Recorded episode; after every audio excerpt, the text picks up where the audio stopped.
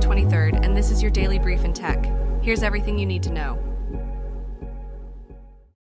Palworld, a new online multiplayer sensation by Pocketpair, has hit a major milestone, selling over 5 million units and drawing in 1.5 million concurrent players on Steam. The game, which offers a chance to capture, train, and battle with a variety of creatures, has been well received for its impressive graphics and high user ratings. However, it's not all smooth sailing.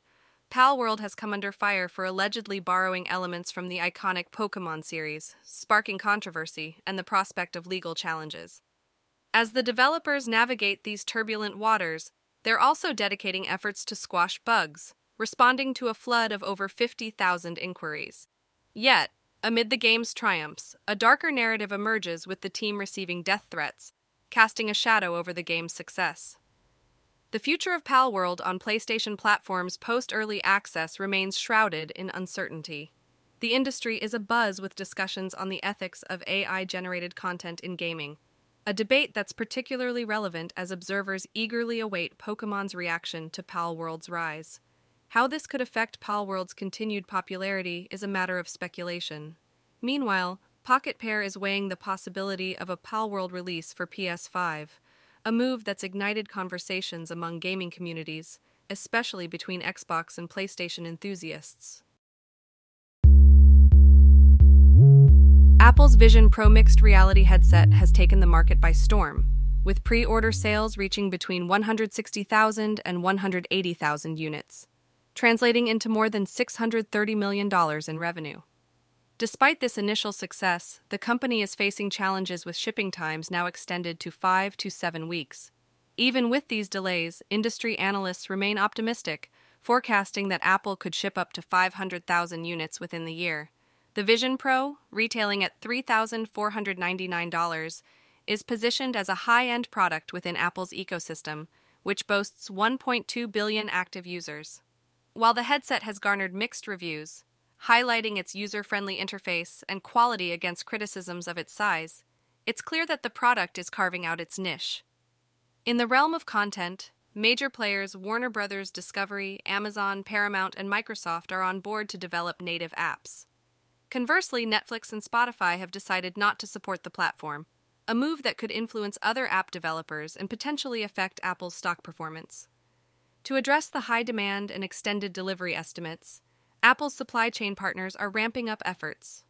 However, the backlog has pushed estimated deliveries back by a month.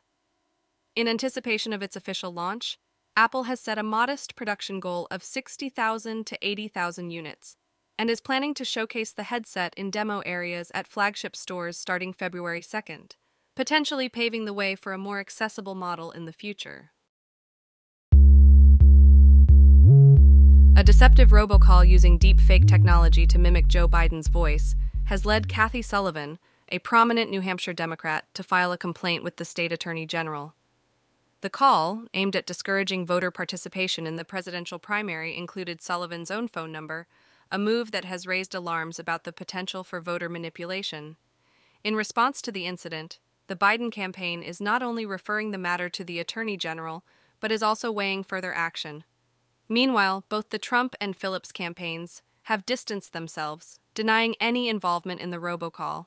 As authorities investigate, the incident is being treated as a deliberate attempt to disrupt the election process and suppress voter turnout. This event has brought to the forefront the serious risks associated with artificial intelligence in the context of election security, highlighting how it could be exploited for election tampering. In the wake of this situation, state lawmakers are now considering the need for new regulations, specifically targeting political content produced by artificial intelligence, aiming to safeguard future elections from similar threats. Apple has released updates for its operating systems, with iOS 17.2 and the subsequent iOS 17.3 now available for download. These updates are not just about new features, they also include critical security fixes. Personalized writing suggestions aim to enhance the user experience, while live stickers and memojis get new customization options. For music enthusiasts, there's the convenience of automatically adding favorited songs to Apple Music. The iPhone 15 Pro sees improvements to its action button, And there are upgrades to spatial video recording and Siri's ability to process requests. With iOS 17.3, Apple introduces extended theft protection, allowing users to safeguard their devices more effectively. Playlist sharing becomes a social feature for Apple Music subscribers. Car accident detection is optimized, potentially offering better response in emergencies. A significant aspect of this update is the fix for a vulnerability in WebKit, which is crucial as it addresses an actively exploited security flaw. For the best protection and feature set, updating to iOS 17.3 is highly recommended, particularly to take advantage of the new stolen device protection. Cybersecurity experts have unearthed what's being called the mother of all breaches, a colossal data leak surpassing any before it, with over 26 billion records compromised. Among the affected platforms are household names such as X, Dropbox, and LinkedIn. This breach isn't just a list of random details, it's a compilation of usernames and password combinations from prior incidents, now in the hands of malicious actors. The repercussions of this breach are far reaching, with potential for identity theft, sophisticated phishing schemes, and targeted cyber attacks. The data trove doesn't stop at social media and cloud storage services. It extends to records from Tencent QQ, Weibo, MySpace, and even includes sensitive information from government organizations across the globe.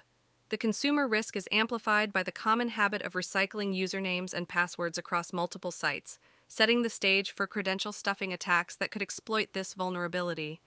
In the wake of this breach, users are urged to take immediate action to secure their online presence. This includes updating security protocols, changing passwords to something unique and strong, being vigilant against phishing attempts, and enabling two factor authentication wherever possible. For those concerned about whether their personal information has been compromised, there are resources available. Tools provided by Cybernews and Have I Been Pwned offer services to check if an individual's email address is part of the leaked data, helping users take the necessary steps to protect their digital identities. This has been your daily brief in tech. To read more about these stories, follow the links in the episode bio.